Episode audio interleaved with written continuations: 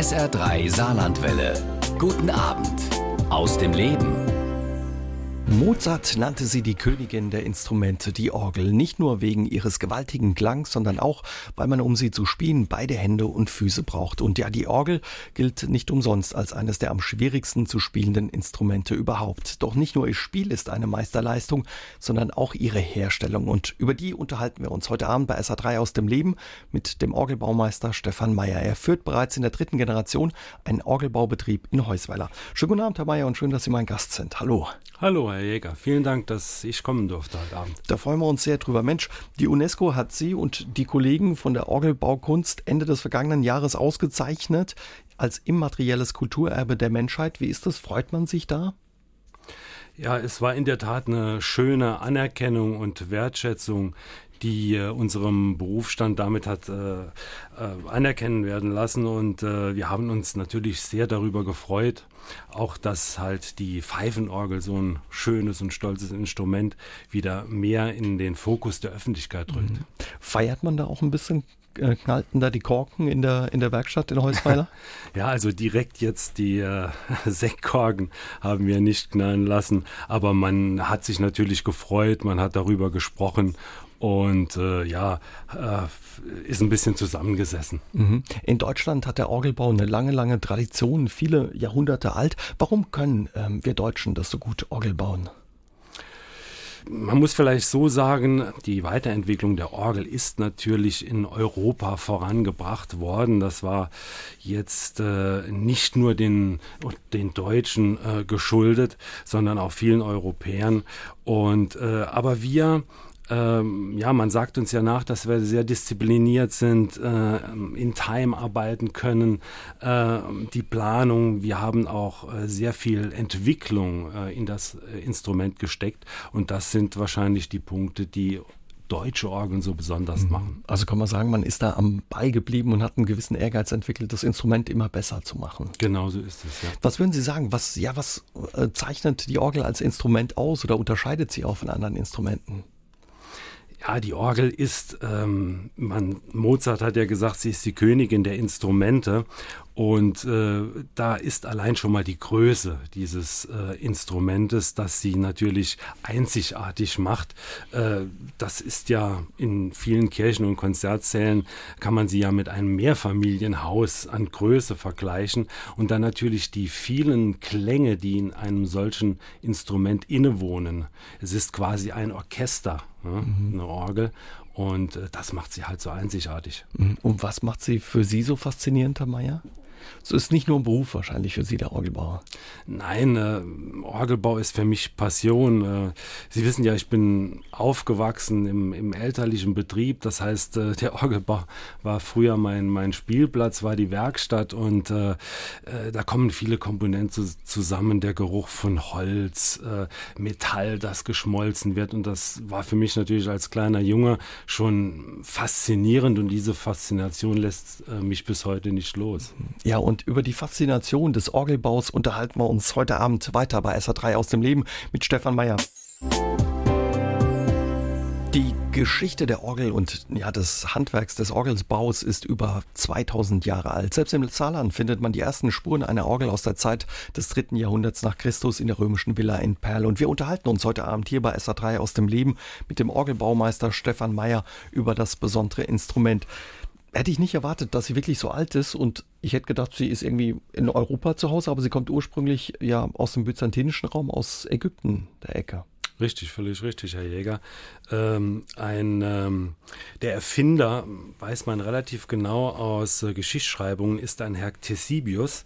Er war Ingenieur und hat sich ausgekannt natürlich mit den physikalischen Eigenschaften mit Wasser und man sagt, er war auch ein leidenschaftlicher Aulos-Spieler. Das ist ein äh, Instrument ohne Lippenstütze, ähnlich einer Oboe. Und es ist furchtbar schwer zu blasen, zu spielen, dieses Instrument. Und er hat nach einer Maschine, einem Werkzeug gesucht, um halt dieses Aulos mechanisch spielen zu können. Und das war halt die Geburtsstunde der Hydraulis, äh, quasi der, ja, des Vorläuferinstruments der Orgel. Mhm. Muss man sich die dann so ähnlich schon vorstellen wie die Orgeln, die wir eben heute auch kennen, oder? Nein, diese Instrumente waren doch etwas anders. Auch die Pfeifen waren anders gebaut. Äh, ganz entscheidend war bei diesen äh, ja, Orgeln, dass der Winddruck mit einer Wassersäule hergestellt wurde. Darum wird sie auch Wasserorgel mhm. genannt. Das hat aber nichts damit zu tun mit der Wasserorgel im zum Beispiel deutsch-französischen Garten, die schöne Fontänen macht, sondern es war so, dass der Winddruck mit Hilfe äh, von, von einer Wassersäule hergestellt wurde. Und in Europa ging es dann, glaube ich, los, 14. bis 15. Jahrhundert, später dann die Blütezeit im 17., 18. Jahrhundert? Ähm, ja, man, man geht sogar ein bisschen weiter. Weiter zurück, also circa 857 nach Christus, wurde die Orgel als Geschenk äh, praktisch ähm, hier ins, äh, nach Europa getragen. Und äh, dort wurde sie dann eigentlich als weltliches Instrument lange gespielt, bis äh, dann Mönche sich ganz intensiv mit dem Orgelbau beschäftigt haben und begonnen haben, halt äh, den Orgelbau voranzutreiben und zu verfeinern. Mhm. Wie ist das? Ähm, welche Rolle spielen die heute noch Orgeln? Man kennt sie klar aus der Kirche, vielleicht noch aus dem Konzertsaal.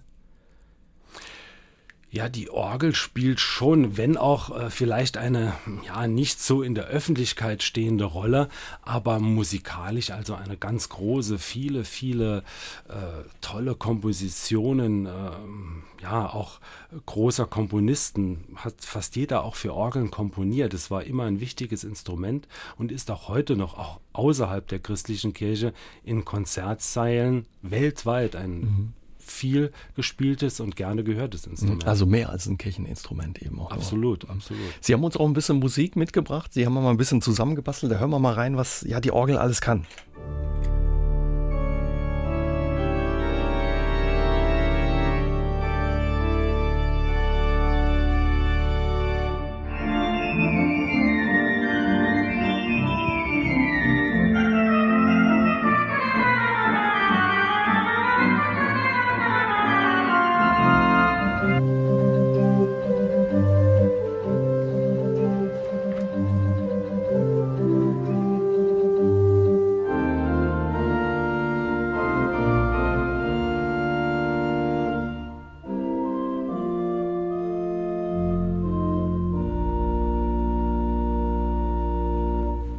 Zum Schluss klang schon ein bisschen nach Kirchenorgel zwischendrin, aber Bolero hat man auch erkannt. Was war da noch dabei? So ein bisschen jazzig? Ja, ein bisschen was jazzig, bluesiges, Blues-Themen aufgegriffen. Das kann die Orgel auch sehr gut interpretieren.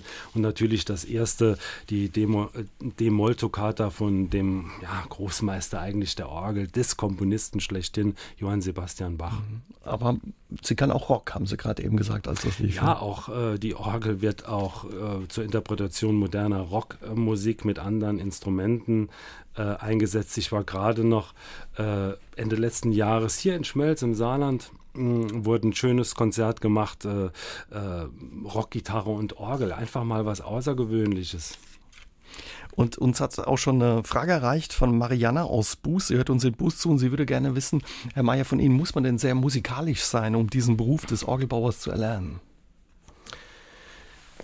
Also in erster Linie ist ein oder muss ein Handwerker, äh, muss ein Orgelbauer ein guter Handwerker sein. Er muss gut mit Holz umgehen können, aber natürlich muss er auch ein feines Ohr für Töne haben. Er muss nicht Orgel oder ein Instrument spielen können, aber er muss ein Ohr für den Klang haben.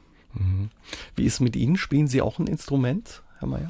Ja, ich habe äh, angefangen halt mit Klavier. Das ist äh, bei vielen Organisten auch so, dass sie zuerst auf dem Klavier äh, lernen äh, und ich habe auch äh, Gitarre dann später gelernt und das Orgelspielen habe ich mir über das Klavierspielen selbst beigebracht. Heute bedauere ich ein bisschen damit, dass ich da nie richtig Unterricht genommen habe. Ich kann natürlich so gut Orgel spielen, dass ich äh, die Qualität des, eines Instruments beurteilen kann. Ähm, aber ich würde mir jetzt nicht zutrauen, trauen, große Konzerte auf der Orgel zu geben. Hm, dafür, dafür sind andere da.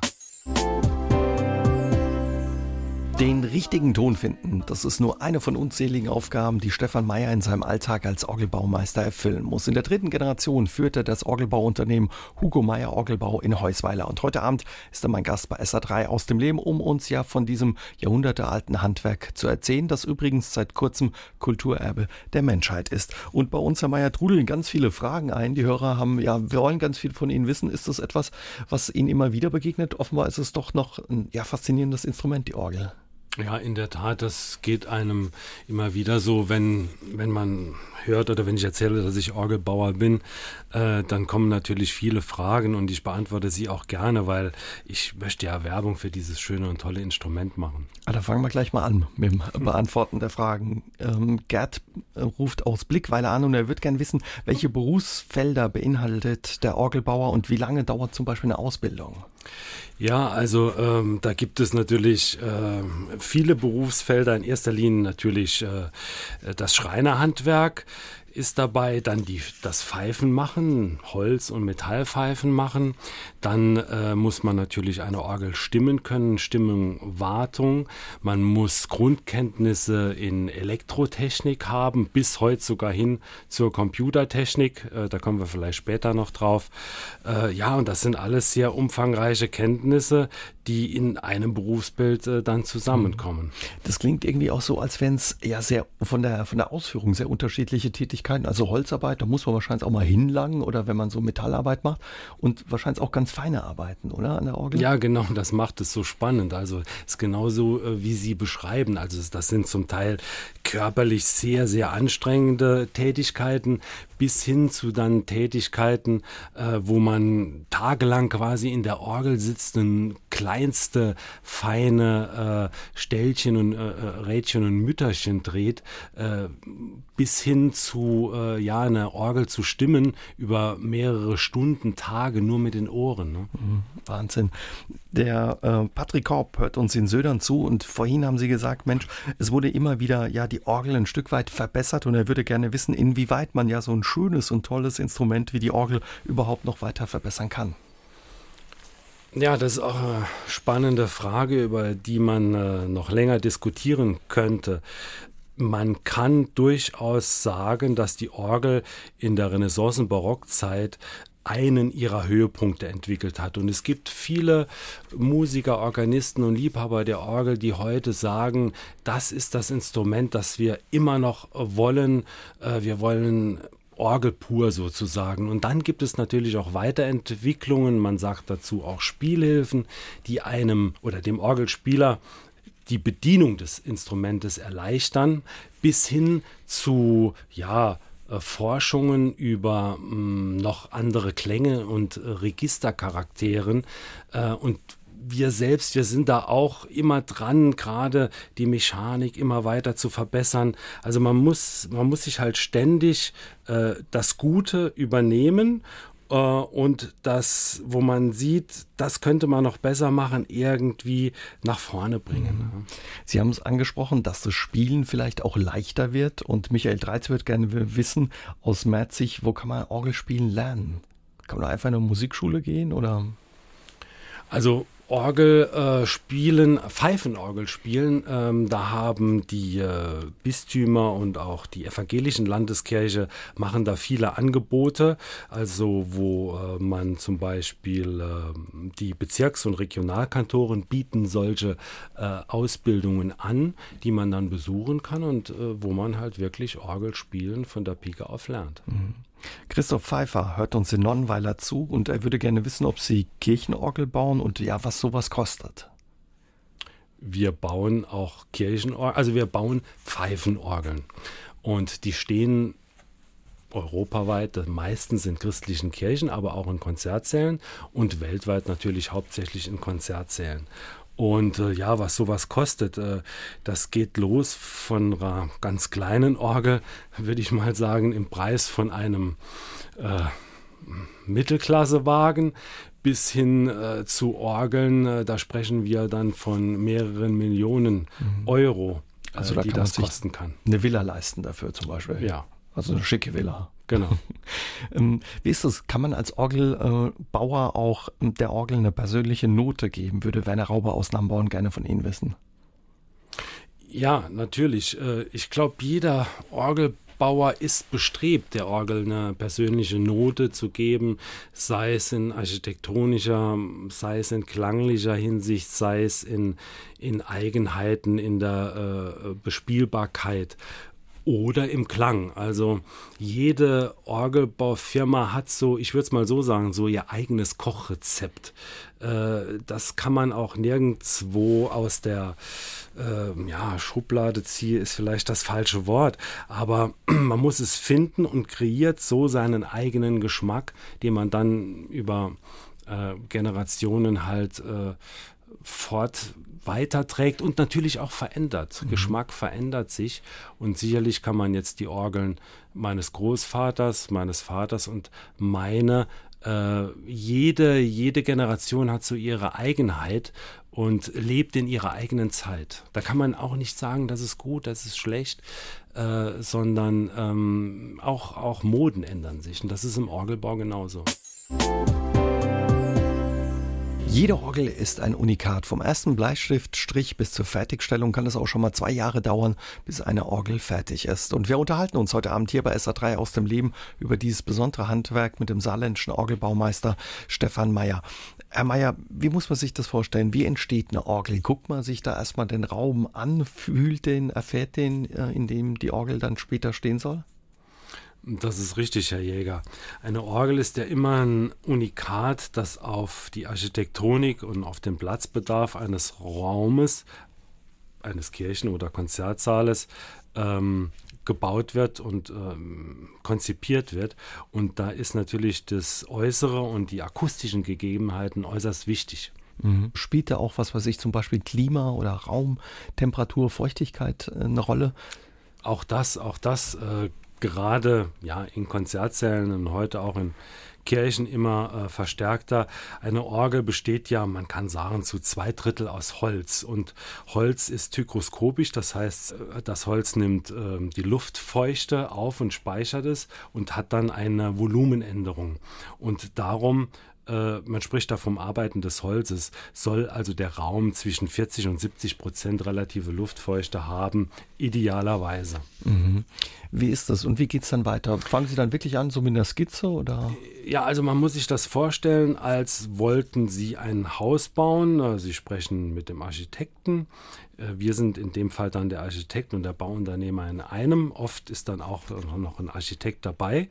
Und äh, ja, man stellt viele Fragen. Man sagt dann ja, wie viel Zimmer äh, soll Ihr Haus haben? Wie groß ist Ihr Budget? Welche Stilrichtung stellen Sie sich vor? Wollen Sie äh, ja im Falle jetzt der Orgel ein barockes Instrument, ein romantisches Instrument, ein symphonisches Instrument?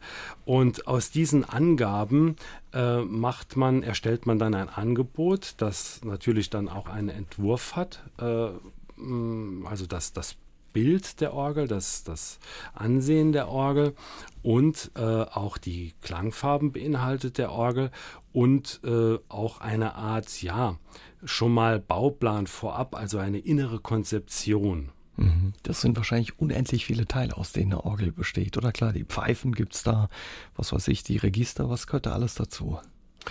Ja, wenn Sie allein überlegen, dass äh, ein Register ja so viele Töne hat, wie es Tasten auf der Klaviatur gibt. Die Orgel hat oft mehrere Klaviaturen und dann noch eine Pedalklaviatur.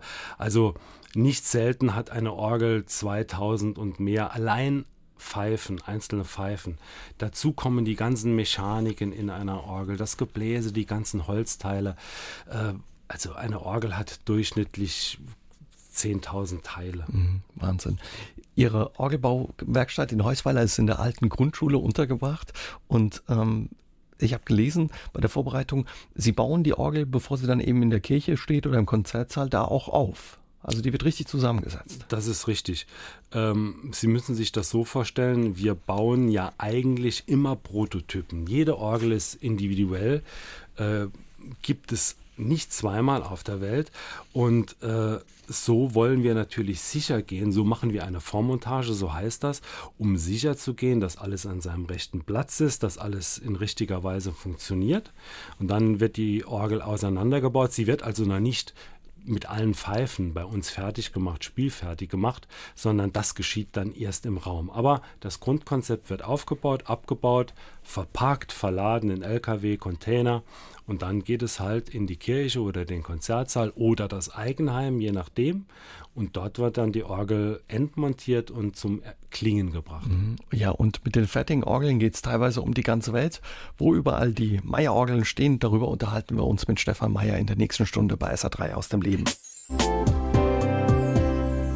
Vor allem zur Weihnachtszeit tragen sie in den Kirchen zur festlichen Stimmung bei Orgeln. Und seit kurzem ja sind der Orgelbau und die Orgelmusik immaterielles Kulturerbe der Menschheit. Auch bei uns im Saarland wird das jahrhundertalte Handwerk des Orgelbaus gepflegt und betrieben. Und bei Hugo Meyer Orgelbau in Heusweiler werden bereits in der dritten Generation Orgeln gebaut. Und der Chef Stefan Meyer ist heute Abend mein Gast bei SA3 aus dem Leben. Herr Meyer, Sie haben viele Orgeln gebaut im Saarland, aber auch um die ganze Welt. Was war so die letzte Zeit mit die außergewöhnlichste oder größte Orgel? Orgel, die Sie gebaut haben? Da würde ich sagen, 2013 äh, eigentlich recht spektakulär in äh, äh, St. Castor in Koblenz am Deutschen Eck. Eine große Schwalbennestorgel, die quasi nur auf zwei großen Stahlträgern an der Wand steht. Eine Orgel, die 14 Tonnen schwer ist. Und dann steht man oft als Erbauer, äh, oder ich habe auch oft darunter gestanden und man wundert sich nur noch, wie äh, dieses schöne Instrument dort entsteht. Mhm. Wahnsinn, wie viele Pfeifen hat die zum Beispiel gehabt oder hat die? Die hat, nehmen Sie mich jetzt nicht äh, bis auf die letzte Pfeife beim Wort, circa 4500 einzelne Pfeifen. Wahnsinn. Also da kann man auch wirklich alles rausholen, was eben die Orgel und das Orgelspiel leisten kann und zeigen kann. Ne? Ja, diese Instrumente erfüllen wirklich den, den Raum und beherrschen klanglich den Raum und äh, machen äh, ja, die Musik sehr majestätisch. Mhm. Wie ist das, wenn heute eigentlich noch viele Orgeln gebaut oder ist es eher die Ausnahme? Man muss also klar sagen, dass der Neubau von Orgeln einfach zurückgeht. Das liegt an, an vielen Dingen. Ähm, Sie müssen sich allein vorstellen, wenn man in den 70er, 80er Jahren Orgeln neu gebaut hat, die spielen eben heute noch gut und die sind nicht alt. Das ist wie beim guten Wein. Eine Orgel, eine gute Orgel wird eher über die Dauer noch schöner als schlechter. Natürlich, man muss sie reinigen, man muss hier und da mal eine Reparatur machen, aber neu bauen muss man sie nicht mehr. Und das ist natürlich ein Grund dafür, äh, warum der Neubau von Orgeln ähm, hier in Deutschland und auch europaweit sicherlich zurückgeht. Mhm. Also das heißt, Sie kümmern sich heute zum Beispiel um Orgeln, die Ihr Vater gebaut hat, Ihr Großvater gebaut hat. Und wenn Sie eine bauen, wie jetzt in Koblenz, bauen Sie die auch für die nächste, übernächste Generation dann? Genau so ist es. Also ähm, wir pflegen die Orgeln meines Großvaters, meines Vaters, natürlich auch von anderen Orgelbaukollegen. Ähm, jetzt ist es sogar so, dass die ersten Instrumente, die ich damals gebaut oder konstruiert habe, schon wieder gereinigt werden mhm. und dann sieht man doch, äh, wie viel Zeit inzwischen vergangen ist. Mhm. Wie ist das aber, wenn man was baut, ja, was so die Zeit überdauert? Das ist halt das wirklich Schöne an unserem Beruf ähm, wenn Sie nach na, sagen wir zehn Jahren wieder in den Kirchenraum kommen, wo sie mal eine Orgel konzipiert haben und dann äh, kommt dieses Erlebnis des Konzipierens, des Bauens immer wieder zurück und sie können sich an fast jede Schraube an diesem Instrument erinnern. Das ist wie so ein Kind, das sie dann damals äh, quasi äh, die, der Freiheit oder erwachsen haben werden lassen. Und äh, das ist einfach äh, immer schön, das ist ein schönes Wiedersehen. Mhm. Wenn so alte Orgeln, wenn Sie die treffen oder eben reinigen, also Sie haben ja vorhin gesagt, man steigt da so richtig rein, muss man sich wirklich vorstellen. Ne? Das ist ein großes Instrument, mhm. da klettert man rein. Findet man da auch mal was oder auf was stoßen Sie? Vielleicht ist, hat da irgendein Pfarrer oder wer auch immer was versteckt oder passiert sowas nicht? Ja, ja, man findet da äh, ganz unterschiedliche Sachen. Also man findet tote Fledermäuse, tote Vögel, das sind vielleicht die unangenehmen Sachen, die man finden kann.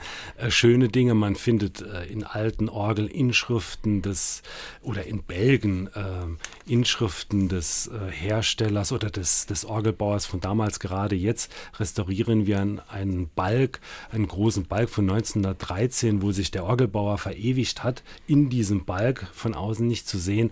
Und das sind halt auch schöne äh, Zeitdokumente einfach. Mhm. Sie haben es vorhin gesagt, Sie sind ja in der Orgelbaufamilie groß geworden, dritte Generation. Die Werkstatt, diese alte Schule da in Heusweiler war Ihr Kinderspielplatz. War da eigentlich klar, dass Sie äh, Orgelbauer werden oder von Anfang an eigentlich nichts, sondern äh, Sie müssen sich vorstellen, das wird eigentlich, das ist dann nichts mehr Besonderes für einen, wenn man dort groß wird. Man äh, fährt mit dem Vater mit in den Ferien äh, zu den Kunden, klettert in den Orgeln rum. Aber dass ich jetzt damals äh, schon den, den äh, Wunsch verspürt habe, Orgelbauer zu werden oder gesagt habe, ich will Orgelbauer, das war nicht so. Das hat sich bei mir erst, sagen wir mal, in den späteren Jahren, mh, so während der Abiturzeit und danach danach so entwickelt, äh, wo ich gesagt habe, das ist eigentlich das, was du mal weiterhin machen willst. Mhm. Sie haben dann in Bayern gelernt, sind erstmal weggegangen. Genau, richtig, richtig. Mhm. Äh, das war natürlich auch, äh, meine Eltern haben mir den Tipp gegeben und das war auch gut so. Natürlich äh, geht man nicht oder ich bin äh, nicht gern freiwillig nach Bayern in die Fremde gegangen, gerade nicht als Saarländer, wenn man das mal so sagen darf. Aber äh, nachher war es das größte Geschenk, das ich je hatte, weil in einer fremden Firma sind sie eben der auszubildende äh, Meier Müller-Schmidt und nicht äh, der Sohn des Firmeninhabers. Mhm. Und äh, so war es eigentlich viel leichter für mich und äh, ich habe auch viel über den Tellerrand blicken können. Mhm. Gibt, glaube ich, auch eine große Tradition in Bayern, ne, des Orgelbaus. Richtig, also Bayern ist heute äh, immer noch das Land mit der größten Dichte an Orgelbaufirmen. SA3 aus dem Leben am Dienstagabend heute mit Stefan Meyer. Er ist Orgelbauer in der dritten Generation und ja gemeinsam mit seinem Großvater und Vater hat er seit Jahr 1953 450 Orgeln von Orgel Meyer gebaut. Allein rund 120 davon stehen in Kirchen im Saarland, aber man findet die Meyer-Orgeln auch rund um die Welt sei es in Amerika, Israel, Russland, Südkorea oder Kasachstan. Das heißt, Herr Meyer, Sie müssen viel reisen als Orgelbauer. Ja, in der Tat, wenn man sich den Beruf aussucht, dann äh, muss man halt gerne unterwegs äh, sein wollen, äh, sonst ja, leidet man eigentlich darunter. Also man muss gerne reisen. Mhm. Was war so für Sie die außergewöhnlichste Reise, die außergewöhnlichste Orgel, die Sie irgendwo anders auf der Welt gebaut haben? Ähm, ja, da gibt es zwei Dinge. Die erste äh, in äh, Kirov in Russland äh, zur Zeit so der Perestroika ähm, ja, die erste Begegnung dort mit den Menschen und äh, man sieht noch die Überreste dieser äh, kommunistischen Diktatur. Äh, und jetzt kommen wir dorthin mit einem Instrument, das sie auch nicht können. Also ganz spannend. Oder dann auch in, in Kasachstan eben, äh, wenn sie äh, in eine hochmoderne Hauptstadt kommen, Astana fahren dort raus und dann sehen sie, wie Leute, äh, die Hirten als Nomaden leben. Also dieser, ja, dieser, dieser, dieser Gegensatz der Kulturen, das ist dort unheimlich eindrücklich. Mhm. Also Sie haben neben der Zeit, höre ich so ein bisschen raus, ähm, die Sie zur Arbeit haben, auch Zeit, das Land und die Kultur anders kennenzulernen, oder? Ja, wenn wir diese Auslandsreisen machen, dann bleiben wir natürlich über längere, über mehrere Wochen äh, dort bis zu Monaten. Ähm, wir arbeiten dann in Teams. Trotzdem natürlich vier bis sechs Wochen muss man immer wahrscheinlich einplanen. Und dann kommt es automatisch natürlich vor, dass man während dieser Zeit halt nicht nur an der Orgel arbeitet, sondern auch in der Freizeit dann äh, Dinge tut, äh, ja, Kultur sich ansieht, des Landes mit Menschen zusammenkommt und äh, das ist halt eine ganz spannende Sache dann. Mhm. Ich habe bei der Vorbereitung gelesen, dass ja die Orgelbauer in Deutschland so ein bisschen auch ja kleine Global Player sind. Das klingt auch danach. Sie sind wirklich um die ganze Welt unterwegs. Ja, das ist richtig. Das mhm. ist richtig. Also, ja. Wie ist das? Ähm, entwickelt sich da auch ja vielleicht mal eine Freundschaft, wenn man dann eben auch länger im Ausland ist? Ja, in der Tat. Also ähm, ich habe eigentlich äh, zu vielen Organisten, Familien, die man damals getroffen hat, gerade auch über die, die elektronischen Medien wie E-Mail heute und, und mit den äh, ganzen Mobilfunkdingen, hat man eben leicht die Möglichkeit, auch mit diesen Menschen in Kontakt zu bleiben. Oder auch mein Vater, der in Medellin, Kolumbien gearbeitet hat, hat immer jährlich noch äh, einen ja, einen Kolumbianer zu Gast, der ihm damals geholfen hat dort beim Orgelaufbau. Und das sind einfach Dinge, die, äh, ja, die bleiben oft für ein Leben, bleiben äh, diese Menschen äh, Freunde. Hm. Wie kommen die auf den Orgelbauer in Heusweiler? Das ist äh, sehr unterschiedlich, Herr Jäger. Oft ist es Mund-zu-Mund-Propaganda, äh, wo also eine Empfehlung vor Ort gegeben wird. Wir hatten aber auch im Falle von Kasachstan, war es wirklich, dass äh, die Leute uns zuerst auf, der, äh, auf unserer Website gefunden und kontaktiert haben, dann im späteren Nachgang geschaut haben, mit wem haben sie es hier zu tun. Und äh, so sind diese Projekte entstanden. Mhm. Also für Sie ist es dann auch interessant, solche Projekte, weil da eben noch Orgeln richtig entstehen. Ich glaube, hauptsächlich auch in Asien, in China entsteht viel. Sind es dann meistens Konzertorgeln sicherlich, oder? Richtig, das sind in aller äh, Regel sind das Orgeln für Konzertsäle. Die Orgel aus Heusweiler findet man in Eiweiler oder in Obersaalbach, aber eben auch in Mexiko oder in Südkorea. Und wir unterhalten uns ja mit dem Orgelbaumeister heute Abend bei SA3 aus dem Leben über ja seinen Alltag. Und 2007, Herr Mayer, ging es für Sie nicht irgendwo hin, sondern in den Vatikan zu Papst Benedikt XVI. Dort musste ein Zungenregister gemacht werden, was auch immer das ist, aber ein Auftrag im Vatikan klingt gut als Orgelbaumeister, oder? Ja, das war auch sehr ein, was ganz Spezielles, was man auch nicht immer so im Leben hat. Als Orgelbaumeister, äh, damals ging es halt drum, es äh, war ein Spender hier ähm, aus dem Saarland, der hatte für die Basilika St. Johann ein spezielles Zungenregister gestiftet und es entstand die Idee, dieses Zungenregister von Papst Benedikt XVI. segnen zu lassen. Wir haben es gebaut, ähm, sind dann, ich habe das die Pfeifen in den Koffer gepackt, wir sind nach Rom geflogen, hatten eine Audienz und in der Tat im Rahmen dann dieser Audienz hat äh, Papst Benedikt diese Pfeifen gesegnet und wir haben sie nochmal mitgenommen und dann in die Orgel der Basilika an, eingebaut. Es mhm. war wirklich ein schönes Erlebnis. Das glaube ich. Aber haben Sie nicht auch für den Vatikan was gemacht, eine Orgel? Nein, leider. Äh, für den Vatikan haben wir keine Orgel gemacht. Das steht noch aus. das steht noch aus, genau. Wobei, da gibt es im Moment Riesenärger, habe ich äh, gesehen. Da wackelt offenbar die Kuppel im Vatikan. Da gibt es jetzt eine Elektroorgel. Oder eine, ja, also keine Pfeifenorgel, sondern eine elektrische Orgel. Ja, die haben sich in der Tat eine äh, Elektronenorgel von einem amerikanischen Hersteller bauen lassen. Ausgerechnet im Petersdom der Hauptkirche der ja, katholischen Kirche, äh, der Geburtsstätte. Ähm, ja, es erschüttert uns Orgelbauer, weil ähm, ein äh, Elektronium können Sie nicht mit einer Pfeifenorgel vergleichen, obwohl ich heute auch sagen muss, der Stand der Elektronen- und Digitalorgeln ist durchaus gut. Mhm. Ähm, aber es ist wie Äpfel und Birnen verglichen. Sie haben mit Sicherheit noch keinen Pianisten mit Rang und Namen in einem Konzertshaus, noch nicht mal in einem Gemeindesaal wahrscheinlich auf einem E-Flügel oder auf einem E-Piano spielen hören, sondern das sind immer richtige äh, Pianos und Flügel.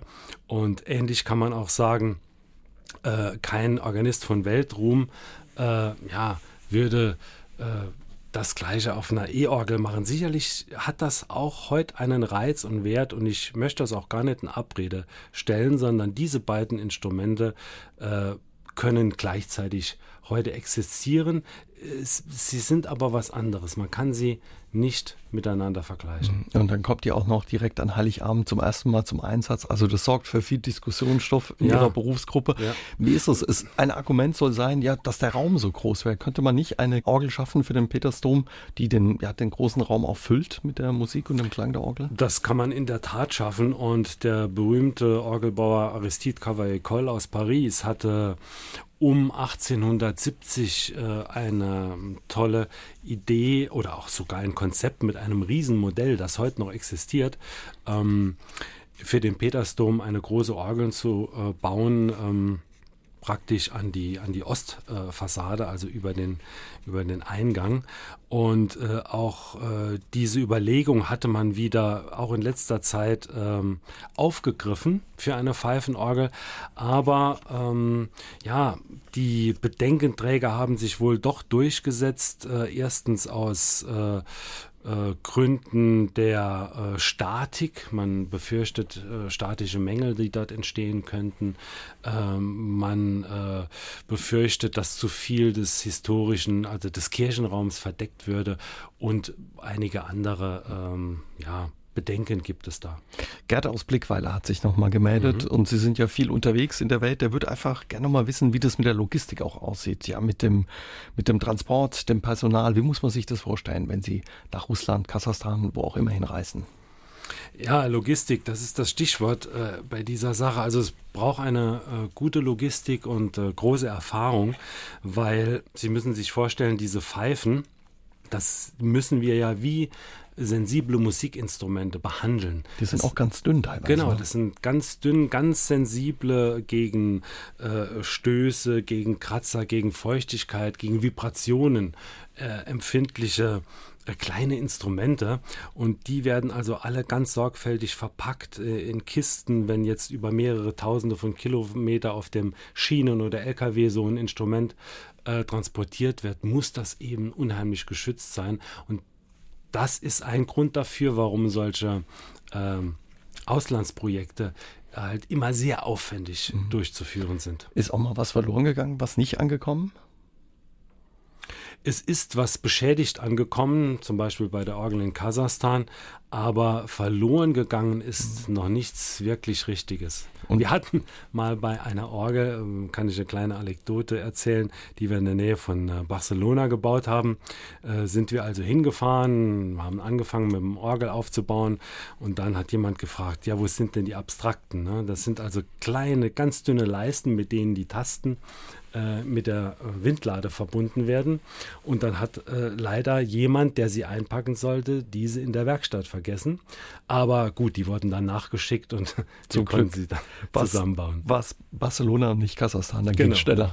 Und in Kasachstan, wenn dann was ankommt, kaputt ist, dann müssen Sie nochmal loslegen. Haben Sie so eine kleine Werkstatt dabei oder wie muss man sich das vorstellen? Genau, in dem Fall äh, waren wir präpariert. Ich habe äh, einen Vorbesuch gemacht und war bei dem Abladen und Ausladen dabei und habe den Schaden gesehen und wir haben dann praktisch äh, mit der Montagetruppe äh, dann die notwendigen Werkzeuge mitkommen lassen. Bundesweit gibt es so rund 50.000 Orgeln und der Orgelbau und die Orgelmusik sind kürzlich von der UNESCO zum immateriellen Kulturerbe der Menschheit ernannt worden. Wir unterhalten uns heute Abend mit dem saarländischen Orgelbaumeister Stefan Meyer ja über die Königin unter den Instrumenten und wollen auch einen Blick auf das Saarland werfen. Herr Meyer, wie sieht so ja die Orgellandschaft im Saarland aus? Gibt es da auch tolle Orgeln? Ja, wir haben eine sehr vielfältige Orgellandschaft, weil wir ja quasi in dem Schmelztiegel der europäischen ähm, Kulturen liegen. Ich sage nur Benelux zum Beispiel. Äh, und jede äh, Tradition oder jede, jedes Land hat ihre eigene Tradition. Wenn man jetzt Frankreich sieht oder Belgien, Holland, dann wieder die Einflüsse von Süd- und Norddeutschland. Und wir im Saarland sind so ein Schmelztiegel, der natürlich sehr beeinflusst ist vom französischen Orgelbau, aber natürlich auch andere ähm, äh, Einflüsse hat, wie Silbermann-Einflüsse oder natürlich die große Orgelbauer-Dynastie äh, aus dem Hunsrück, die äh, Orgelbauerfamilie Stumm, die auch hier sehr tolle Instrumente mhm. hinterlassen hat. Wo muss ich hin, um ja eine dieser tollen Instrumente Orgeln zu sehen im Saarland? Oder zu hören besser. Ja, natürlich. Also die ähm, es gibt äh, äh, tolle Instrumente hier in Saarbrücken, ob das äh, in der Basilika ist, ob es in St. Michael ist mit einem sehr sinfonischen, fast originalen äh, äh ähm, Instrument aus den 1930er Jahren äh, von der Firma Spät. dann gibt es in St. Ingbert Orgeln, gerade dort in der alten Kirche in St. Engelbert eine sehr schöne äh, alte mechanische Kegelladenorgel, äh, wo man auch wieder besondere Klänge äh, hört. Und so könnte man noch äh, viele äh, Instrumente zum, nennen. Zum Beispiel in der Deutschherrenkapelle steht eine, die auch mal im Buckingham Palace in der Privatkapelle stand und von Ihnen abgeholt wurde. Erzählen Sie uns die Geschichte. Ja, richtig. Äh, das war auch ja, spannende, spannende Sache. Äh, der Basilika-Kantor Bernhard Leonardi hatte dieses Instrument entdeckt, das dort in der Latimer Upper School äh, südlich von London zum Verkauf stand. Und in dieser Orgel wurden ähm, Pfeifen verwandt, die ehemals in der Buckingham äh, Palace Chapel standen, also von circa 1730, 40 sind. Äh, also die Heiden noch vielleicht miterlebt hat, man weiß es nicht genau, aber es könnte sein. Und wir haben also die, die Orgel hier in die Deutschherrenkapelle transferiert, haben sie renoviert, restauriert und man kann dort wirklich schön den, diesen besonderen englischen Klang erleben. Der weich ist, sehr orchestral. Mhm. Also man merkt, Sie reden mit viel Leidenschaft über diese Instrumente. Wie ist das, Maya, wenn man Orgelbauer ist, muss man auch religiös sein? Das ist eine gute Frage. Ich würde sagen, man muss nicht religiös sein, aber man muss auf jeden Fall äh, einen Respekt gegenüber den Religionen und den Räumen, in denen man arbeitet, mitbringen. Ähm, ich bin, ich kann von mir sagen, ich bin religiös und ich mache diese ganze Arbeit auch immer so ein bisschen äh, äh, auch, ja, für, für meinen Schöpfer auch etwas, also muss ich sagen. Ähm, aber um nochmal Ihre Ausgangsfrage zurückzukommen, Religiosität nicht, aber man muss, äh, man darf dem nicht abgeneigt sein, auf keinen Fall nicht. Weil man arbeitet in Kirchen und letztendlich zum Lobe Gottes, das mhm. müssen wir dann ja auch sagen. Ne? Sie verbringen auch einfach viel Zeit Richtig. in der Kirche. Ne? Genau. Elfriede Maurer hört uns in Merzig zu und sie wollte fragen, Sie haben ja viele Orgeln gebaut, ob es ja so eine Orgel gibt, die Ihnen besonders am Herzen liegt, die Sie besonders fasziniert oder die Sie besonders ins Herz geschlossen haben. Ja, das ist auch eine gute Frage, weil das ist so ähnlich wie Sie sich fragen, welches Kind in der Familie haben Sie am liebsten.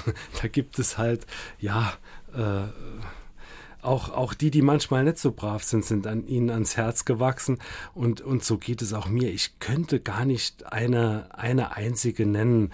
Äh, natürlich eben angesprochen St. Castor Koblenz. Wir haben hier im Saarland Liesdorf äh, in der Beschäftigung mit der Orgelanlage in der Basilika Saarbrücken. Das war auch eine schöne Geschichte. Ähm, ja, und so gibt es viele Dinge. Aber ich könnte jetzt Ihnen kein Lieblingsinstrument mhm. nennen. Aber die Orgel hat Ihnen nicht nur einen tollen Beruf beschert, sondern Sie haben ja verraten für ihn auch, Ihnen auch das Glück und die Liebe gebracht. Sie haben über die Orgel Ihre Frau auch kennengelernt. Bei mhm. Arbeiten an einer Orgel in einer Kirche in der Pfalz in Kaiserslautern. Das ist richtig, ja, das ist richtig. Jäger. So geht es äh, vielen Orgelbauern und äh, das darf ich verraten. Auch meine Eltern haben sich so kennengelernt bei den Orgelneubauern der, im Heimatdorf meiner Mutter in Blieskastel, äh, in Blickweiler, Entschuldigung. Mhm. Also da geht man öfter da mal gucken, ob die Orgel richtig gestimmt ist. Oder? Ja, fragen Sie mal meinen Vater, ich glaube schon. Wie ist es? Wo geht die nächste Reise hin? An was äh, bauen Sie, tüfteln Sie gerade? An welche Orgel? Im Moment haben wir gerade die große Dahlsteil-Herpferorgel von Obertal, von der katholischen Kirche Obertal, St. Stephanus, bei uns in der Werkstatt. Ähm, die wird umfangreich renoviert und äh, wir sind gerade an der Fertigstellung äh, einer neuen Orgel für Oberdollendorf. Das ist bei Königswinter. Die ist schon dort vor Ort und da wird bald Orgelweihe sein. Mhm. Haben Sie noch so einen Traum, wenn es um Orgeln geht, um eine Orgel, die Sie gerne bauen würden? Oder gibt es sowas, wo man denkt, ah, das würde ich gerne mal umsetzen? Ähm, natürlich habe ich einen Traum. Ähm, nicht alle Träume äh, darf man erzählen, dass sie in Wirklichkeit gehen.